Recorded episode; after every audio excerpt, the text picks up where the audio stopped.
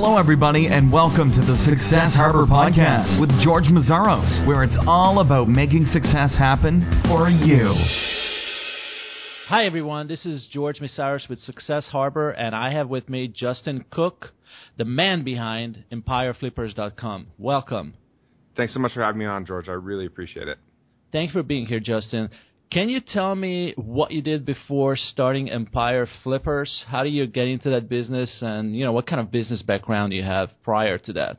Yeah, so I, you know, my business partner and I had kind of a weird business trajectory, and uh, it's always interesting hearing kind of the backstory that led you to where you are. Um, we'd had a real estate company back in 2004, 2005, a mortgage company in the U.S., and things were going really well for us um, until they weren't. So the mortgage industry ended up crashing during that time, we'd worked with a virtual assistant in the Philippines, and she was fantastic. So even though our business went out of business with you know the mortgage issues in California, um, she was fantastic, and she'd done some great work for us. So I had to go get a job after this entrepreneurial venture.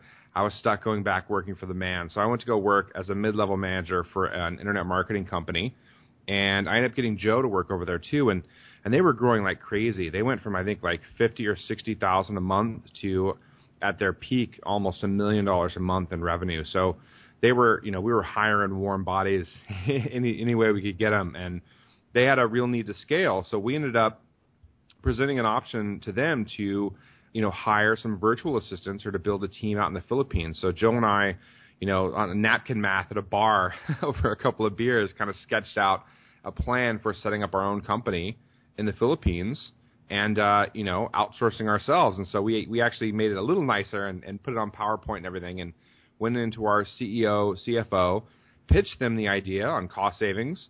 Um, they dug it, and we ended up setting up a corporation in the Philippines, and then flying out to Southeast Asia to help them grow their business on this side of the world. Okay. Now you mentioned that you, after having a successful uh, real estate and mortgage career, you had to get a job. Tell me how that felt. How how, we, how did you feel at that point?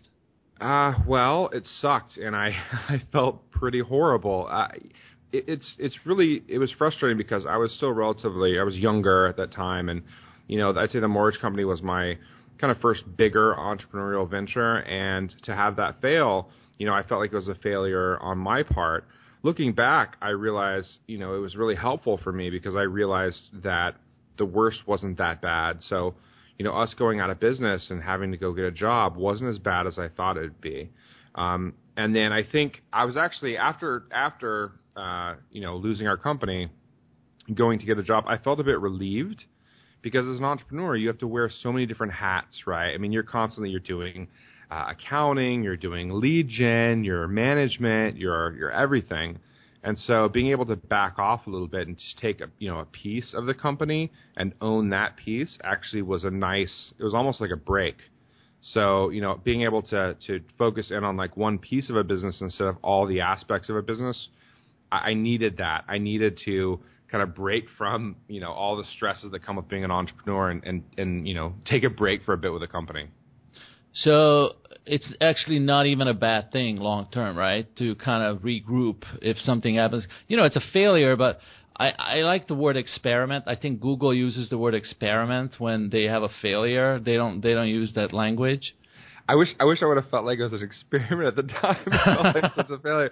But like yeah, looking back at it now, it's a fantastic learning experience, and and I think you know uh, that that bug kept biting me. Right, you know, Joe and I were working for this this company, this internet marketing company based out of California, and and uh, we saw this opportunity and we had to take it. Right? We said, you know, we knew that we'd we'd both traveled the world a bit um, beforehand, and and you know, having the opportunity to kind of build our own business in kind of a foreign land sounded so exciting and.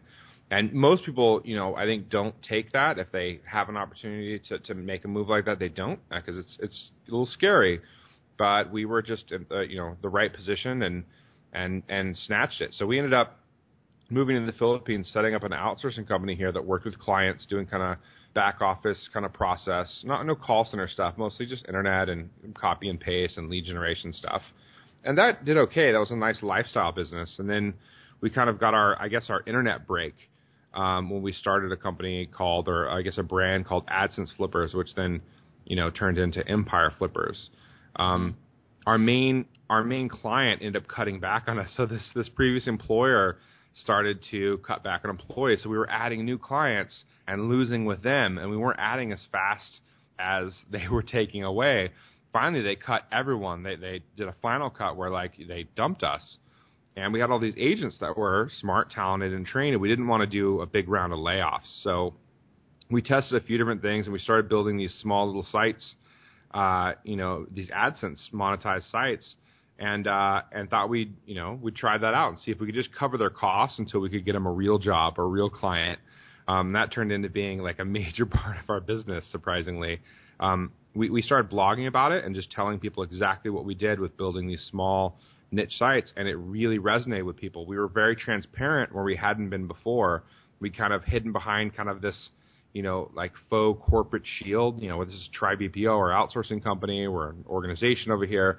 But then with the blogging about it, we're just a couple of guys that don't know everything, and we're doing our best to see see if we can hustle up some business. And it really resonated with people, and that's kind of when we started to take off in terms of like blog traffic and podcasts. Um, you know, start getting you know much more, I say, attraction in the kind of niche site creation and and uh, make money online uh, space. Okay. Now you uh, so you still own this outsourcing company as well, uh, if if I understand correctly, right? Yeah, that's right. So we And- still. Yep. But you want to sell it at this point, or you made a decision to sell? Am I am I correct on that? That's right. So we're looking to sell our outsourcing company. We're really moving forward with Empire Flippers. We've got this huge opportunity where we've been working with people and helping them buy and sell sites. So we have, you know, a, a network of people looking to increase their portfolio investments on the internet, and that's through, you know, buying, you know, established profitable sites making a thousand, two thousand, five thousand dollars a month. And then on the other side, we have a bunch of people that have seen what we do and are absolutely looking to cash in on some of the sites that they've created over the last couple of years and you know see if they can take that cash and roll it into you know a new project that they want to open up and so there's just there's this huge market that I think is underserved uh, with players like you know Flippa uh, Flippa is like the eBay for buying and selling websites and and there's a lot of frustration with Flippa and I think there's a, a huge gap in the market that we can take on so we want to devote all of our resources energy time money into that marketplace and that market because there's just such opportunity there. And you know, uh, one more question about your outsourcing, and then I have several questions about uh, Empire Flippers and buying, selling sites. But you mentioned uh, that uh, you went too broad with your outsourcing company. How how did you go too broad, and and how did you realize that? Yeah, so early on, we were willing to be anything to everybody, right? So if you needed outsourcers, like as nebulous as that sounds, we could do it. And the problem is, is that we were taking on clients that weren't a great fit. So we would take on clients that you know maybe we couldn't do the best work for, or that they didn't really have their process locked down very tight, and we said, oh, we'll help them figure it out. So we ended up with like huge costs up front, and we'd have clients that didn't really stick around very long. So maybe three months, four months, and it was either our fault or theirs. But we kind of went through this like customer churn that was just too high, and so it was it was we realized we it was a big realization actually that we need to say no a hell of a lot more. So we need to tell customers no or like quickly shut off like the the sales process and say nope not a good fit for us nope not a good fit for us and I think us going way too broad kind of led us to that conclusion. Um, so we need to you know not accept all these clients. If I had to do it over again, I would absolutely focus in on one particular niche. So I would help, uh, let's say, I would build, you know, uh, WordPress websites for dentists. I would really niche it down, and I'd have a site that's specifically tailored to marketing and and uh, you know building websites for dentists and that kind of thing. It'd be much more niche. Um, because I think just being an outsourced company is entirely too broad. I mean, you know, at the time we were thinking, oh, it's a you know, multi-billion-dollar industry. If we can get you know that that entrepreneurial thing. If we can get one percent of that market, right? Yeah. But there there are numbers less than one percent, unfortunately, and and uh, you know that just it's not it's not a great approach. It's much better to own a market or own a niche. And that's what we found with AdSense Flippers and then Empire Flippers. That when we own a niche, it's it's a much better position to be in, um, and your customers are better. Uh, your brand is better, and it's a, just a better approach overall. So, what is it that um, that you saw when you started Empire Flippers, or before even, that wasn't met in the marketplace in terms of the service that you're providing now? What specific so, things? So we noticed that a lot of people um, were selling websites on Flippa, and they were a lot of times going for like let's say 8x to 12x. And what I mean by x is 8x would be eight times monthly net profit. And so that seemed pretty low to us. That was pretty odd that you could buy a business at 8x. And what we started realizing were the reason those numbers were so low is that there's a lot selling at 3x or 5x, really, really low. They turned out to be a lot of scams. So there's a lot of people running scams on, you know, just kind of, you know, trumped up uh, sites, sites with fake earnings, that kind of thing. And it really brought the average down. We realized when we would sell, they, they generally go somewhere between 18 and 24x. So anywhere from a year and a half to two years net profit, which seemed a bit more reasonable. But it was hard to find those sites with all the rest of the stuff that was on Flippa. Um, we realized that you know there are buyers out there willing to pay that definitely, and and and would like to avoid the hassle of all the you know I guess scammy or sketchier sites that are out there. So you know we created uh, Empire Flippers as a brokerage basically, and we do vetting. So you know sites have to pass a bunch of different criteria to even be listed with us, and that saves our buyers time, and they're willing to pay you know a premium for it. I guess you could say um, because it's worth it to them. What are some of those criteria? What would you say maybe the top two or three that you look at? So this is going to sound kind of odd, um, but the, we bet we vet both the seller and the site itself, and the seller is, the, is a great place to start. So uh, generally, when someone's trying to scam or do something sketchy, they definitely don't want to share their real identity. So things like their real Facebook page, um, things like their real LinkedIn account, their actual email address.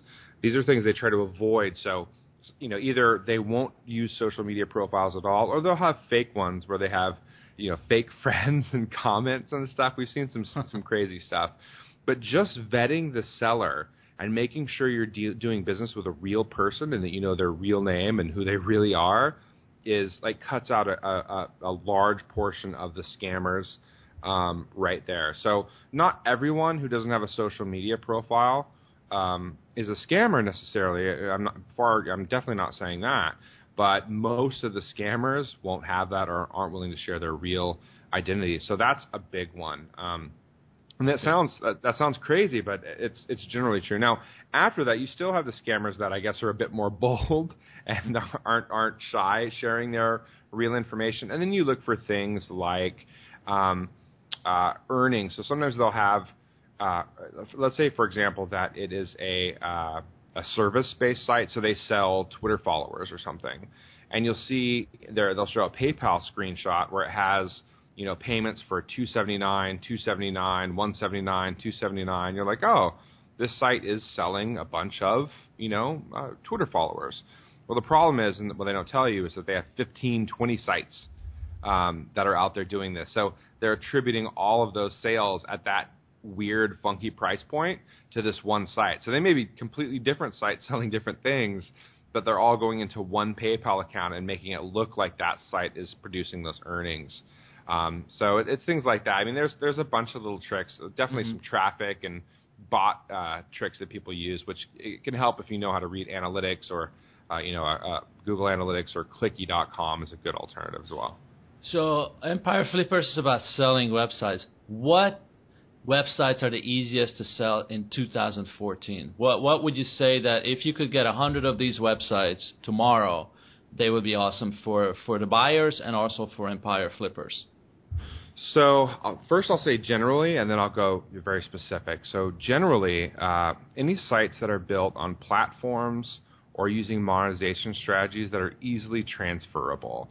So for example, WordPress is a heck of a lot better than some HTML site.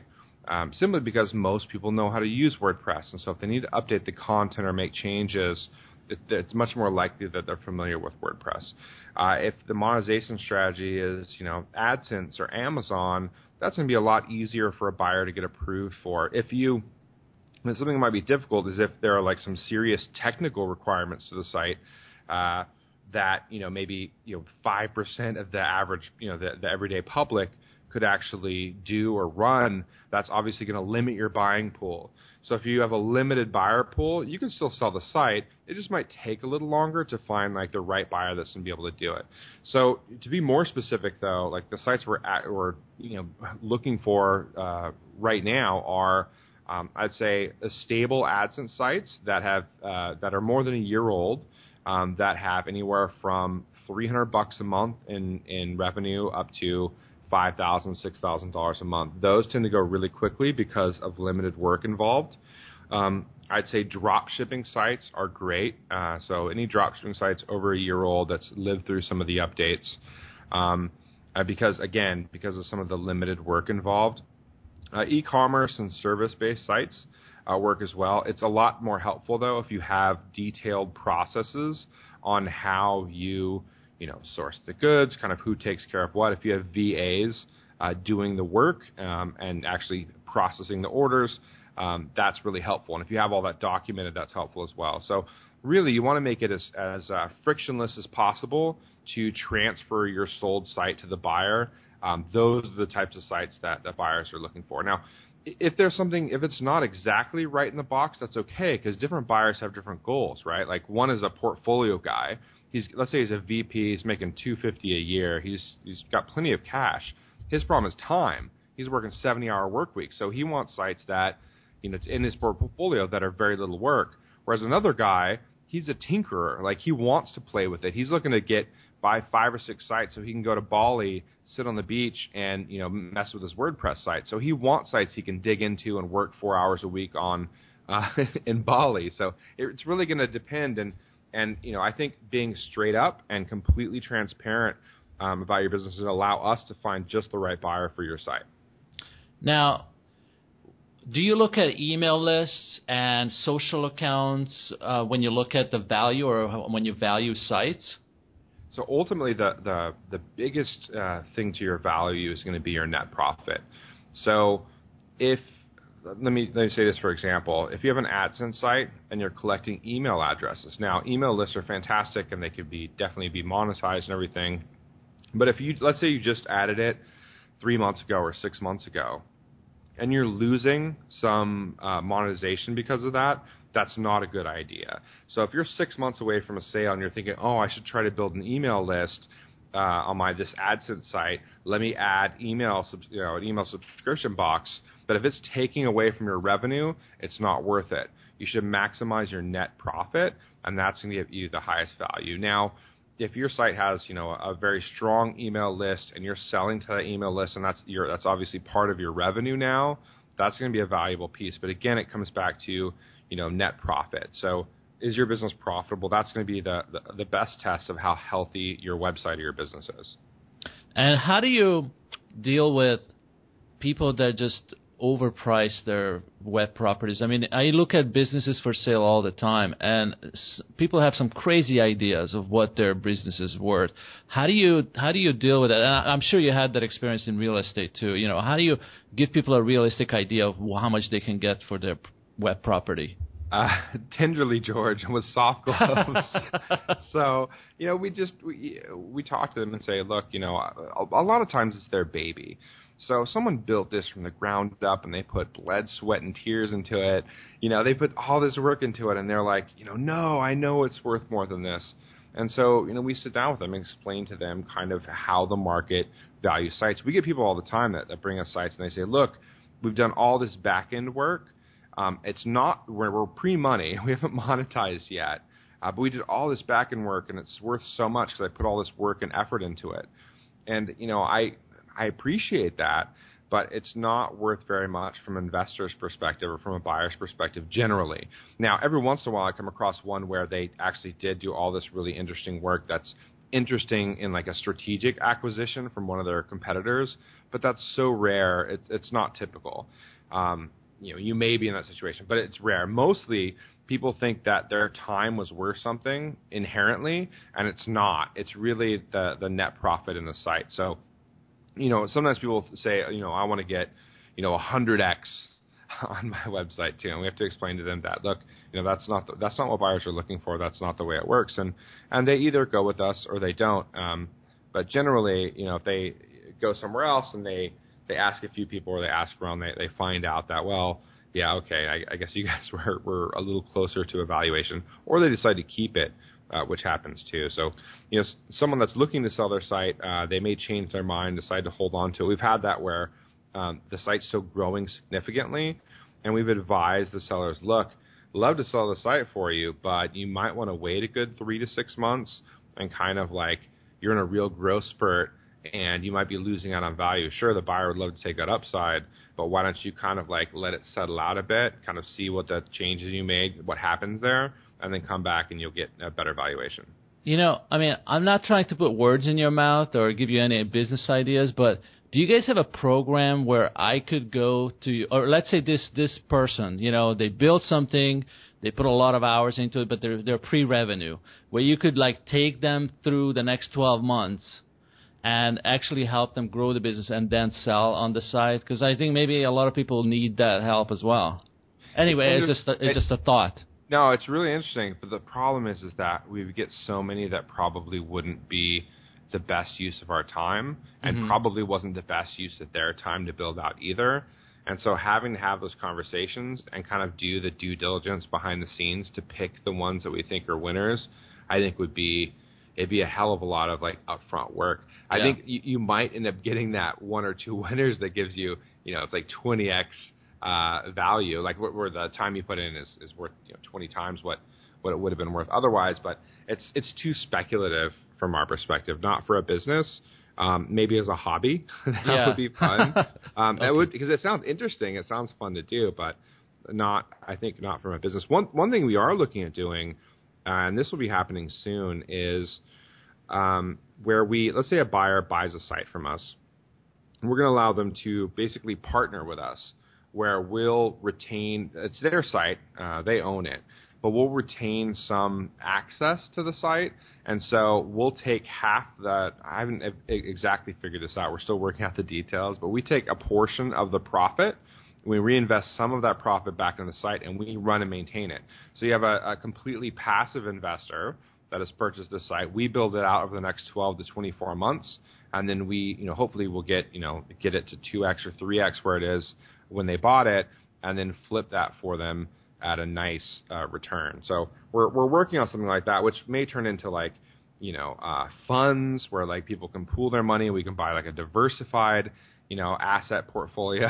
but that's yeah, that's, sounds that's interesting. It sounds yeah, I mean, a lot of opportunities in this area. Is. See, it's so new, like it's so early that you know, there's not a lot of people doing all these things that have been done in other industries that are somewhat similar. So the financial industry or uh, the property management a little bit. You know, it made me think yeah. a little bit about property management for for web web properties. Yes, absolutely. So, so, tell me, how do you drive traffic to to Empire Flippers? Uh, what what is your maybe top two or three strategies? So. Um, top strategies. I mean, I, we don't do a whole lot of like you know article writing or you know like paying for guest posts or having people guest post or anything. Really, I, I think it's connecting with other people in our space. So you know we we have a podcast and so we get other so people. who are your people in the in uh, you said connecting to other people in yeah. in what what space is it just general entrepreneurial or people you know buying businesses selling businesses what what is that area I wish it was more strategic, but it's people that we like, honestly. Like so, so like we like some like the expat entrepreneur crowd. Like we like the guys over at Tropical MBA, for example, and so we connect with them, and and you know uh, we we kind of draft them. So you know our success is theirs, and theirs is ours.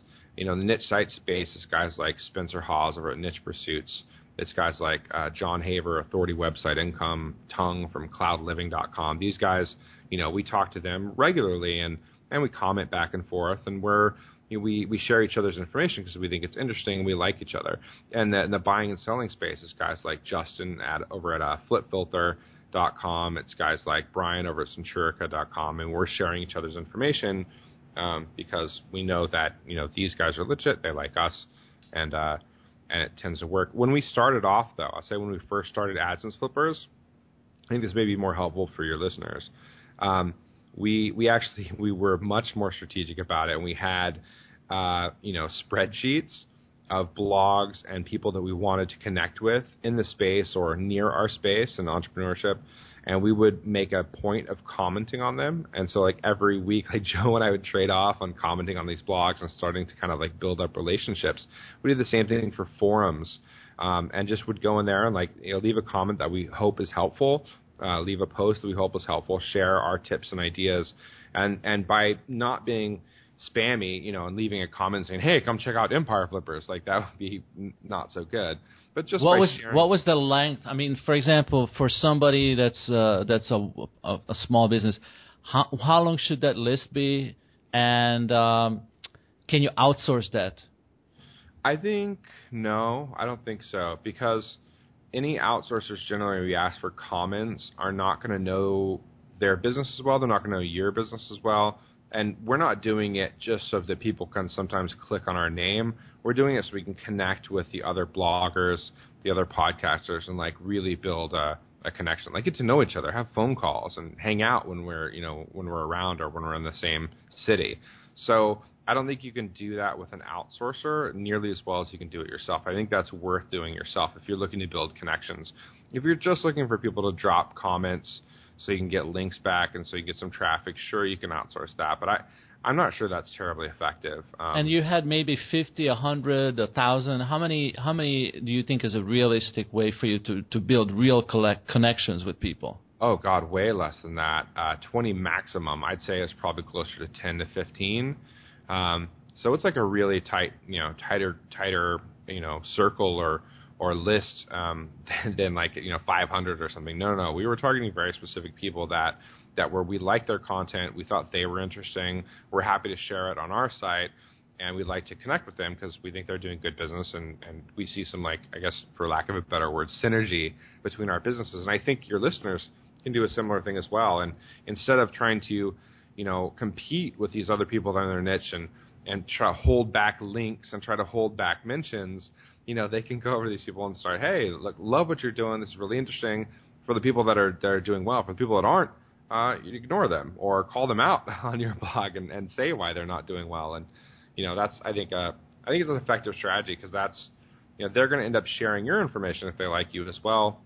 And it tends to be a better approach. One one thing we did I think is fantastic, and this isn't so much for traffic, but it's for um, authority. Is a podcast. So you know, your listeners can tell pretty quickly whether you're guests or whether you are, you know, completely full of it or not. You know, it doesn't take them very long. Mm-hmm. So they're going to know whether or not um, that person kind of knows what they're talking about, especially if they are in the space or know it. Um, so podcasting is a great way for people to tell like quickly, and it's not the same with writing where I can have it edited and I got plenty of time to try to figure out what I want to say. On a podcast, it's much more rush, and, and what it does is it helps it helps move people down the value funnel. So maybe they start off as kind of like a casual reader, and then they read another blog post because they liked it. They listen to your podcast, and now they're starting to become a fan. They listen to a couple of podcasts. They start listening to all your podcasts. Now they're a super fan.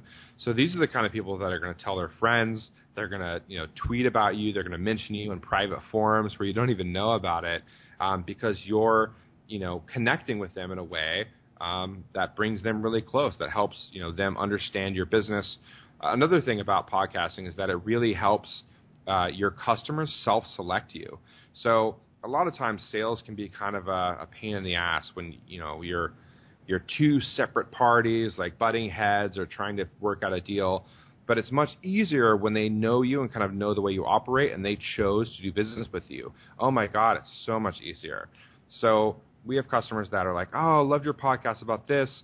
I kind of consider myself this way. Do you have any sites that might be available for me?" And I say, "You know, I don't think so, not at the moment, but we'll, you know, we'll try as soon as we get one. I'll make sure I let you know." And just really simple and easy transaction because they've already self-selected. If anything, it's now our turn to determine whether we want to work with a seller or buyer, and that's a, that's you know the the pull marketing is a hell of a lot easier than trying to get your name out there by cold calling or you know, and, and this isn't something you can do right away, but over time, I think your content, your written content, and your podcast content can bring in the types of leads that you just you just can't buy with paid traffic or other sources. You you have a, a, very interesting post on your on your blog on the Empire Flippers uh, blog about targeting your nemesis and stealing market share. Can you share share some uh, tactics to do this? Yeah, um, I remember the podcast. So you know, one of the things you can do is uh, when you're you're looking at your uh, your nemesis or your uh, the person that you're going up against, is you can call them out. Um, it doesn't have to be like this horrible thing where you're, you know, you're you're going to war with them, uh, but it can be kind of like a competition where, uh, let's say that there's, you know, you're you're building a, a brand new SaaS app and someone else has another like either similar or kind of like parallel app, and you can, you know, do a let's say a monthly income report or talk about your monthly run rate and invite them to a challenge right? So you're trying to challenge them, say, look, by the end of the year, I'm going to have 15,000 monthly run rate.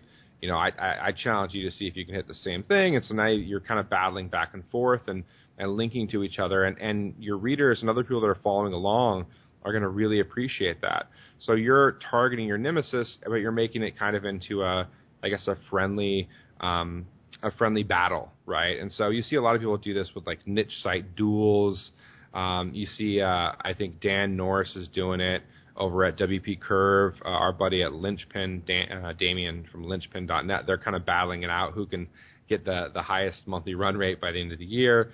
Um, but it makes for good content. It makes for good content for your readers and listeners, and I think it really helps drive you as well because um, you want to take out your nemesis. You want to take them down. So having someone that you're chasing is helpful. We we always had uh, with our monthly reports, we had Pat Flynn in our sights. He didn't know it, but um, you know, we, we saw what he was doing with his monthly reports. So, oh, that's really interesting. I wonder if we can get there too. And so we worked and worked, and we never did. Um, I think we might have beat him a couple of months, uh, but his net profit is is tremendous. And and it, but it was a fun it was a fun challenge for us to try to I guess you know take on a market leader like that. And our new our new nemesis is definitely Flippa. So we're we're, we're going after Flippa. And I think we're never going to be. I think we're not going to do the volume that Flippa does simply because they they sell so many sites like in the sub 1,000 or sub 2,000 space. Um, so we're not going to do the volume of sites. But I'm I'm hoping we can put a nice little uh, chink in their, you know, established profitable sites in the ten thousand to two hundred thousand dollar space, and I think uh, that's what we're really looking to do this year. You uh, you mentioned um, uh, limit limit your points of failure. What steps can you take to do this, or what steps do you take in your business to to limit your points of failure? One of the things we we do is we we call it here in the Philippines is the hit by the jeepney problem. So, you know, in the Philippines, one of the modes of transportation is the jeepney. It's like this old, like World War II looking kind of beast of a vehicle that everyone drives around. It's kind of like their public bus system. So when you get hit by a jeepney, uh, what we mean is that you know we have one of our agents out one day that's a critical piece of our business. He's walking down the street, and all of a sudden he's smacked by a jeepney and and dies and and takes all of you know uh, what takes. unfortunately, his family's sad. We're all sad, but he also takes a critical piece of our business with him. That would be a problem for us, right? So we have a critical point of failure in that that information is you know only inside of one person's head. So what we do is we make sure that we're doubling up. So if we have VAs working on a particular uh, project or team members working on a project, we make sure that there are multiple people that are sharing information, so there's not one you know piece and one point of failure. It's also important to like be take a very objective look at your business and look at where your bottlenecks are.